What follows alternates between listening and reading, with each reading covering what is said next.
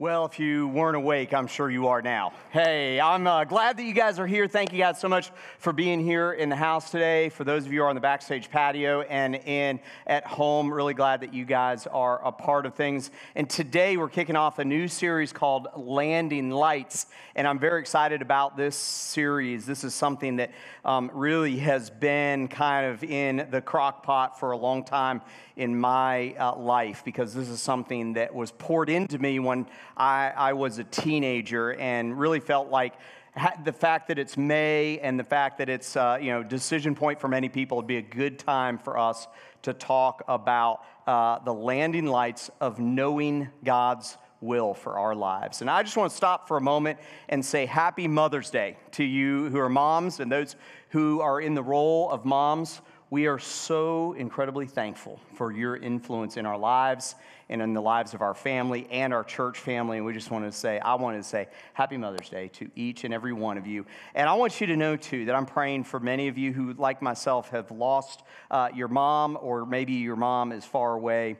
And so I just want to let you know I'm praying for those of us who have lost a mom today. We are going to dive into this series that Justin's going to be helping me with in a few weeks called Landing Lights. And I don't know about you, how many of you have ever heard the phrase, God's will? Hang on just a second, we've all probably heard that, and wondered, what in the world does that mean? Am I the only one in here that's like, I wonder what that has meant? You can be honest in church this morning, it's okay, all right? So I've wondered what that's meant before. In fact, when I was about 16 or 17 years old, I was called into the ministry, and I was so excited, and I remember going up to someone and saying, man, I feel like God has called me into the ministry, and I feel like it's His will, God's will, that I pursue ministry. And this person was like, what does that mean?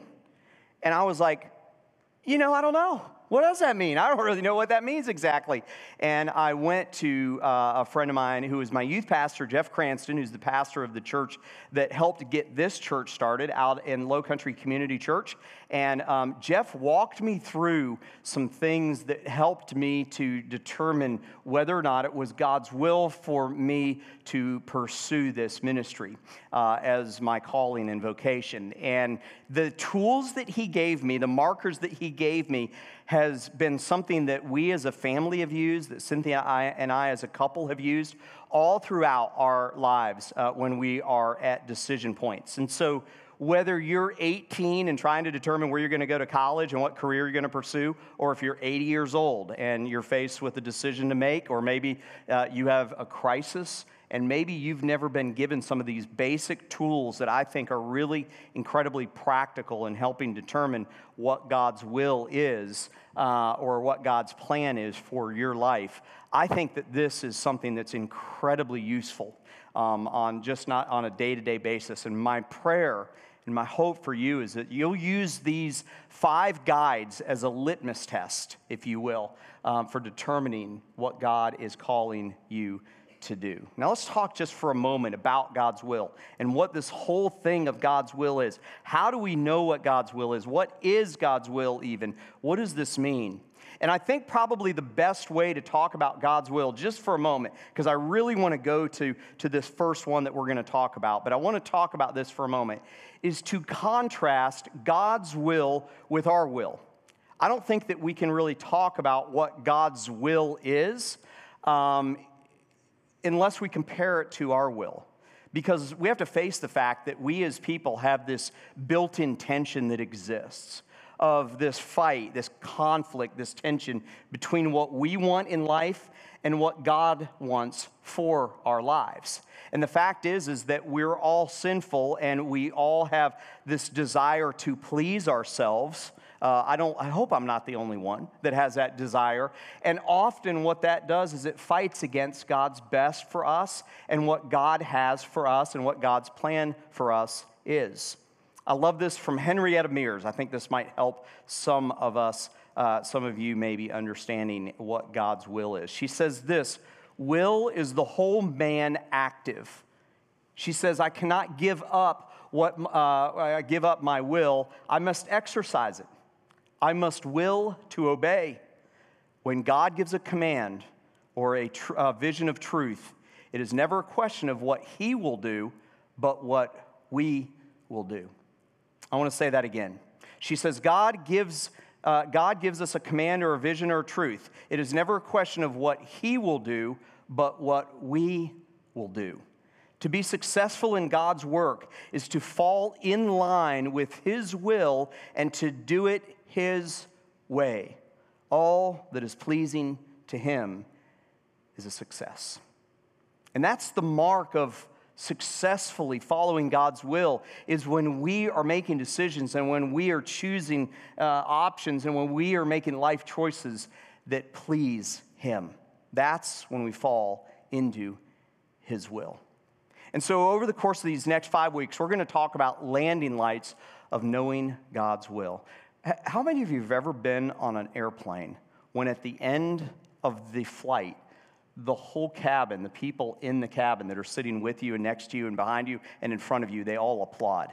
Have you ever been in one of those flights when they all applaud? Raise your hands. Yeah, I have too, and I would say probably about half the flights I'm on, they applaud. And sometimes I'm like, it was a clear day outside. Like, there was no wind. Why are we applauding this guy, right? Or this gal, the pilot. I'm just kidding. It really is a miracle that, we get to the ground every time.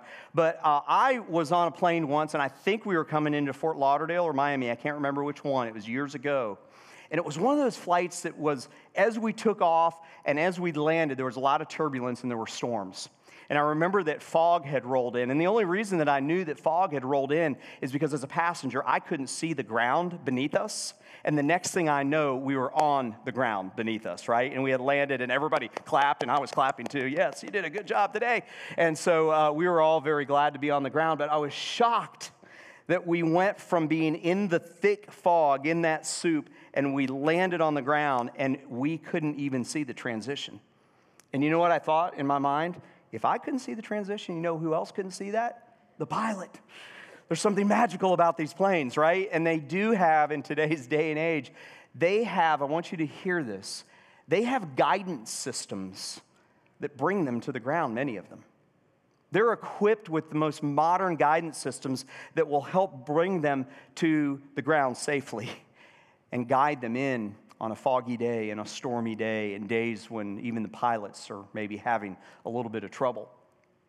And the most rudimentary, basic, kind of old school concept of that is landing lights, both on the plane so that it can see the ground, so that it can safely land on the ground, and also some lights on the runway and further down the runway that pilots use to help line themselves up with the runway and make a safe landing.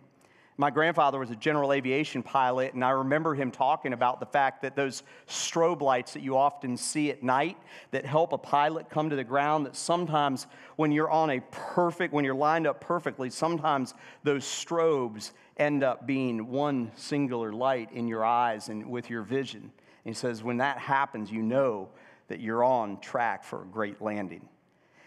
And my prayer is that we as God's people would understand that he has given us guidance systems.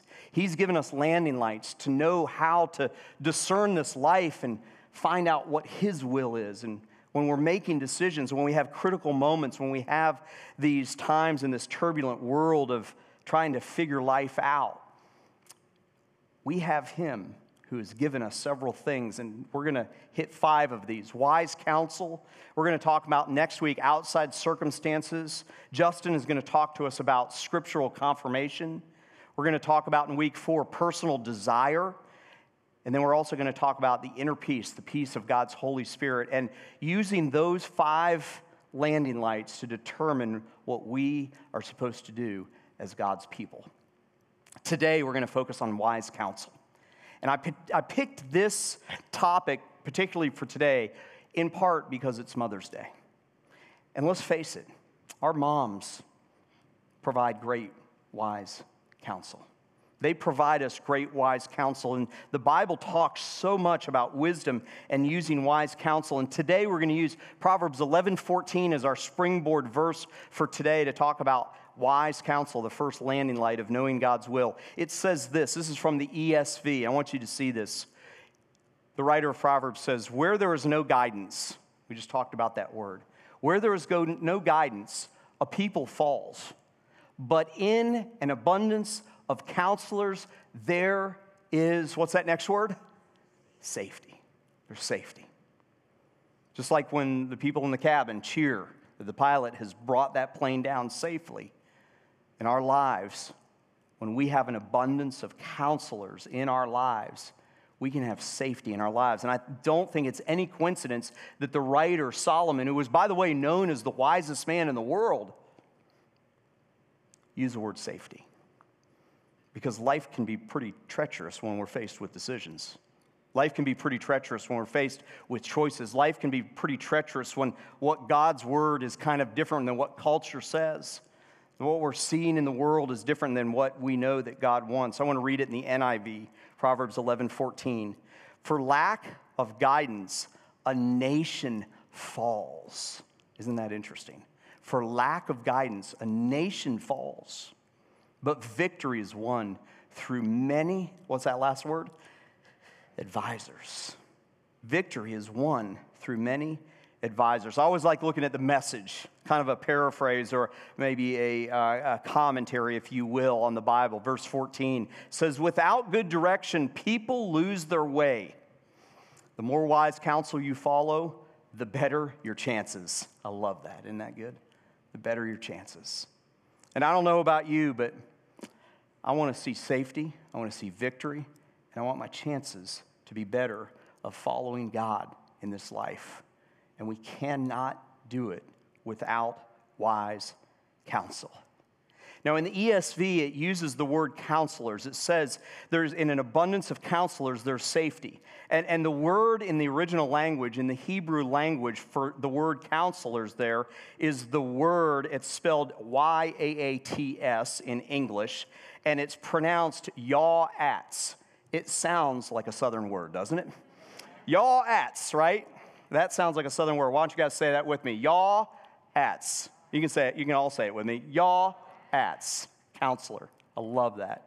Use that today at lunch, okay? So, anyway, the word literally means, in the original language, it means someone, listen to this, someone who has done the work, and implied there is already.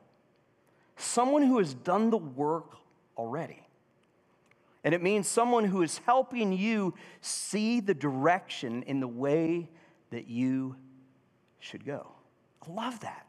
I love that. Someone who has done the work already and is helping you to see the direction in the way that you should go.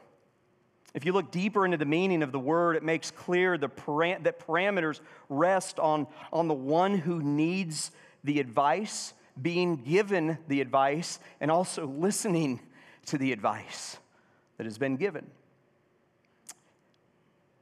But we can't stop there. We have to realize that it's not simply talking about someone that's just giving good advice, like take this route home because it's quicker, but it's someone who's giving advice about God's calling in your life, or what God wants for you, because I believe that each of us are created for a purpose.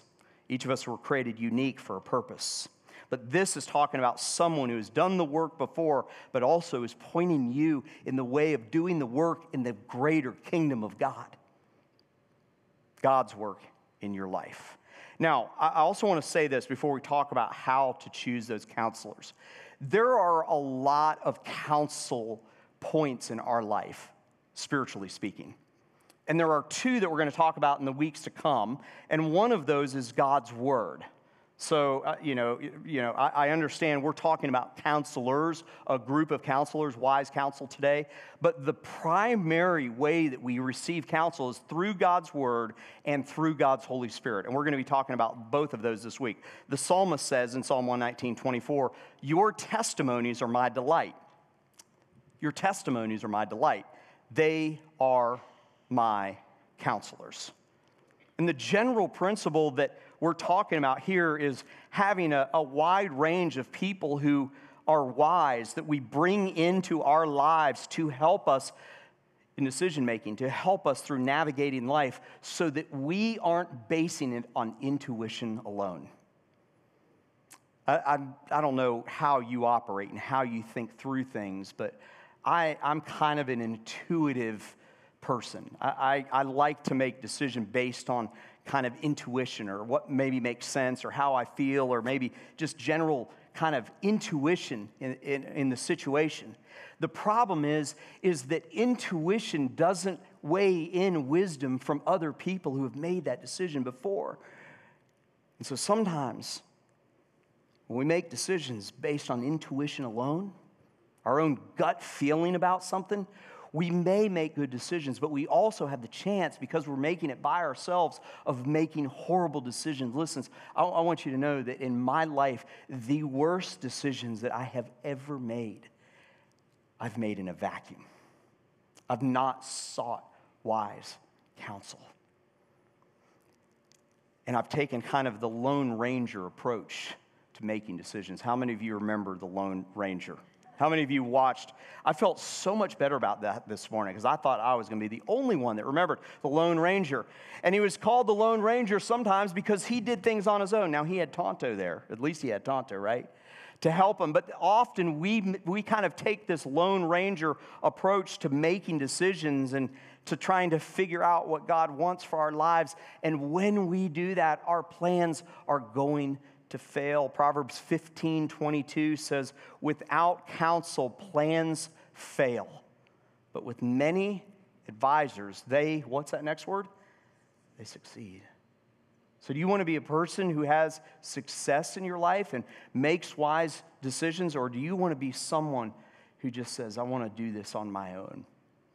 Proverbs 24, verse 6, for by wise guidance you can wage your war, and an abundance of counselor, there is victory. So this whole idea of having people around you to help you make decisions is not only a smart thing to do, it's not only a logical thing to do, it's not only a successful thing to do, but it's something that is spiritual and it's something that is from God's word. How many of you in your life have you ever received bad advice? I'm raising my hand. Have you received bad advice before? Some of you are like, you gave me the bad advice, all right? So don't do that to the ladies in your life. It's Mother's Day, okay? So anyway, so sometimes we get bad advice, but at least even in seeking or even in receiving bad advice, at least we are pursuing counsel. At least we're asking other advisors. The Bible has a lot to say about bad counsel and receiving bad counsel. And sometimes we go at it alone. Sometimes we don't ask because we've received bad counsel. Sometimes we just want people who will agree with us. Am I right? Like, so we bring in people to our inner circle. We bring in what we think of as, advisors. We bring in people who are counselors, and all they're really doing is agreeing with us and confirming our own desires. You see, we can go at this one way. We can say, let me find people who will agree with me and confirm my desire. But that's not real counsel, is it? That's just a yes man or a yes woman. Just agreeing with you, just saying, hey, you're right, you're right, you're right, always saying you're right. That's not counsel.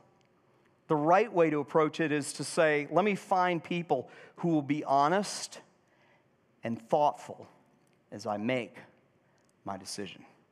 Let me find people who will be honest and thoughtful as I make the decision that I need to make. Let me find people who will be honest and thoughtful about who I am as a person so that I go in the way that God wants me to go, or as Henrietta Mears says, that we line up with what God wants for our lives. I think the key thing, though, is really the how.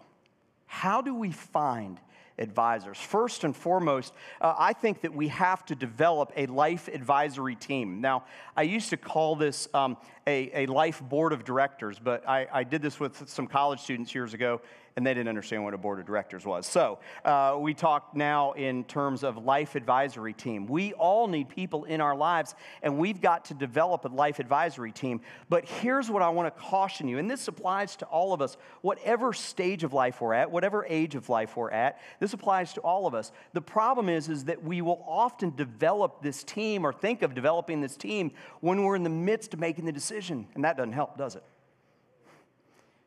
Because to find people like this. We'll talk about what the characteristics are in a moment. To find this advisory team, to find these people who will give you good counsel, who will be thoughtful and honest with you, to find people like that, people that you trust, it takes a long time. So my advice this morning, my counsel this morning, is to begin now. To bring those people into your life, especially those of you who are getting ready to go to college and ready to make those life choices. Find people that you can trust so that you can call them at a moment's notice so that you're not caught off guard having to develop this life counseling team for yourself. Go ahead and begin now to develop a life advisory team. The second thing that I want to talk about today is that we must choose advisors carefully. We must choose advisors carefully. This is not just us saying, oh, I need people in my life who will give me good advice. Let me just pick some random people. I mean, that's not how presidents through the years have chosen their cabinets. Well, maybe some of them through the years have chosen them that way. But anyway, they're supposed to choose them thoughtfully and carefully, right? And that's what we should do. We should choose advisors carefully in our lives. And I want to give you just three ways that we can look for and choose advisors. And by the way, this is not God, this is Todd. So anyway, but I think it comes from godly wisdom, okay? So first and foremost, I think we need to look for wisdom over talent. Man, talent's attractive, isn't it? Like having someone that's in your world that's got a great resume, it's got great skill, it has fantastic experience, none of which is wrong. But if we only look at talent, then we're going to miss the most important thing, and that's wisdom. Having wisdom, having someone who has you've seen and witnessed them making good, wise choices and good, godly decisions at critical moments in their life. So look for wisdom over talent. Look for wisdom over talent. The second thing is look for honesty over flattery. Look for honesty over flattery. Now, look, man, I'm a type, I guess, B person, or I'm a people person, and I like flattery. How many of the rest of you? Most pastors like flattery. I like flattery, all right? Yeah, Randy raised his hand. He's like, yeah, I did a good job on that video. Anyway, yeah, so you did, man. That was awesome. But we like flattery, don't we? And we need people to encourage us. I'm going to talk about that in a moment. But as much as it may pain us, we need people who are honest with us, don't we? We need people who will tell us the brutal, honest truth. We need people who will help encourage the things in our lives and will be encouraging in our lives on the things that are good, on our skill sets and on our own talents and the things that they see that are best for us. But we also need people who will be looking for those obstacles that we may not see, blind spots in our lives. And we all have them, don't we? We all have blind spots. We don't need people who are just going to be yes men and women that are just giving us flattery over and over and over again. We need to have people in our lives who are honest with us and have our best interest in mind. And lastly, we need to look for people who are encouraging, not for people who are always trying to contradict. Look for encouragement over contradiction. There's the balance to it. You've probably, I'm not going to make you raise your hand on this, but you've probably had people in your life that you really see wisdom in their life, and you've asked them to help you. You've asked them to be part of that life advisory team, and you may have brought them in one way or another, whether it's in a vocational role, or maybe it's in marriage or finance or business role, and you've brought them into your life, and all of a sudden you realize all they're doing is playing the gotcha game with you. You know what I'm talking about? People are just, they're only looking for one thing, and that is to contradict everything that's going on in your life. We don't need that kind of mess, do we? We've all had that person. We've all had those people in our lives. We need people who are wise. We need people who are honest, but we also need people who do encourage us. Because it's the people who are wise and the people who are encouraging that have the ability, that have the stake in our lives to be honest. In my life, I've had so many people who've been on my kind of board of directors, on my life advisory team. By the way, years ago, I quietly let a few of those people go because all they wanted to do was play the gotcha game with me, right? So I fired them from my life advisory team. They may not know that, but they probably do now as of today. So anyway, you may have to do that. But we have people in our lives that have had this great influence. And today, part of the reason I picked this topic to talk about today is my mom was that for me. And she passed in 2015 after a very, very short battle with cancer. But I got to tell you, man, she had such a huge impact on my life. In fact, there are two women in my life who've had a major impact on my life, and one of them is my mom. Susan Cullen was praying for me to be called into the ministry before I was born. And some days I thank her for that. I thank her for that every day. I'm extremely thankful for my mom, who prayed for me, who encouraged me. I could call her up at a moment's notice. She always wanted to hear about what I was teaching, but she never wanted to hear me teach because she was an English major, and my English stinks, and I understand that. So anyway, she was awesome, and I miss her tremendously, and she encouraged me in my faith walk. And the other person, the other woman in my life is my wife, who's back often behind the scenes. Even though you see her up here, she spends more time behind the scenes than she does anywhere else. And she is absolutely my confidant. She is the person that has encouraged me in my ministry more than anyone else. And I'm incredibly thankful for her wisdom. And I promise you this, when I haven't listened to her wisdom, I have failed and I have fallen. And that is the absolute truth. Right, guys? Right, men? It's really true.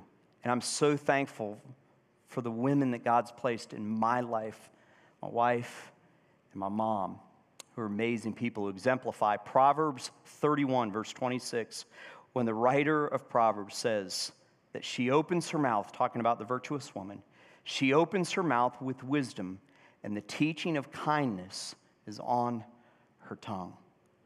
That is a great example of someone that we need to have in our lives that is our life counsel. It is someone who's going to guide us along the way. The last thing, we need to develop a life advisory team, to choose our advisors carefully. And then the third thing is that we must listen to wise counsel. We can gather the people in our lives. We can bring them into the inner circle. We can have them advise us when we're at critical stages. We can have them advise us when we're in trouble. We can have them advise us how to land in the middle of the fog. But if we don't listen to their counselors, we're the ones that are unwise if we don't listen to their counsel. Proverbs 15:22, refuse good advice. Refuse good advice and watch your plans fail. I love that. It says in another version, without counsel, plans fail, but with many advisors, they succeed. This is from the NIV. Take good counsel and watch them succeed. Refuse good advice and watch your plans fail, but take good counsel and watch them succeed. We have a choice in this. We can listen and we can follow, or we can ignore. I want to encourage you today, wherever you are in your life, you're going to have choices. If you aren't at an intersection right now, if you're not at a life point right now where you're having to make a choice or a major decision and you want to find God's will, you may be tomorrow. It's just the facts. We're either coming out of a major life decision, we're right in the middle of a life decision, or we're going to be faced tomorrow with a life decision. We all face it in our lives. And my encouragement, my challenge to you is to bring those people that you trust, that you recognize that have made wise and godly decisions in the past, and bring them into the inner circle. Get them praying for you. Get them fasting for you. Get them to have conversation with you about what you're doing and who you are. And allow them to have an influence in your life. I want to end today with just a quick story from the book of Esther. There are so many different examples. I thought it would be good to use one from the book of Esther today of someone who followed wise counsel. And Esther had this great mission that she, the sake of the Jewish people, needed to go to the king. But if she went to the king, it might cause her and her family harm. And we see in Esther 4, verses 14 through 17, I want you to check this out. Mordecai challenged her with this. And this is what Esther does, verse 14. He says, "For if you keep silent at this time, relief and deliverance will rise for the Jews from another place. But you and your father's house, it will perish. And who knows whether you have not come to the kingdom for such a time as this." This was Esther's big moment. But there was a big decision to make. And I want you to look at what she does. She says to Mordecai, "Then Esther told them to reply to Mordecai, 'Go, gather all the Jews to be found in Susa and hold a fast on my behalf. And do not eat or drink for 3 days, night or day. I and my young women,' she says, 'will also fast as you do. Then I will go to the king.'" She says, "Then I will go to the king, though it is against the law. And if I perish, I perish." Mordecai then went away and did everything as Esther had ordered him. But I want you to look again at verse 16. She says to go and gather all the Jews and have them pray and fast for her. She says, "I and my young women, we will pray and fast about this." She brings people in, and she has them give counsel through prayer. And she says, then I will go to the king. The decisions that you make today and tomorrow and throughout your life are going to be critical. They may be life-changing and life-making decisions. And don't you want to make decisions that please him? That first landing light is wise counsel. My prayer is that we all would seek wise counsel as we seek to do God's will, to find his best, to do what he wants with our lives. Father, thank you for counselors in our lives. Counselors like many of our moms who in their lives were wise. They used great wisdom. They were thoughtful. I thank you for the people in our lives who have our best interest in mind. And Father, I pray as we, your people, try to figure out your will and try to pursue what you want. God, I pray that you would give us the courage and the conviction to develop a team of advisors in life. And Father, would you help us to do that. Help us to find people that, yeah, they might have talent, but their real gift is they have wisdom. Help us to find people who, yeah, they may give us some words of encouragement, but they're also willing to be honest, point out our blind spots because they have our good in mind. And Father, help us to find people who are encouraging, who won't just tear us down, but will support us and build us up. Father, I pray that you would help us as we seek out wise counsel, and let that first landing light come on in our lives very bright, so that we know beyond a shadow of a doubt that we are following your lead. God, I thank you for these and many in my life who've been wise counsel through the years. And I pray that you would help us to find wise counselors to advise us and give us counsel in this life as we navigate it. We pray this all in your name. Amen.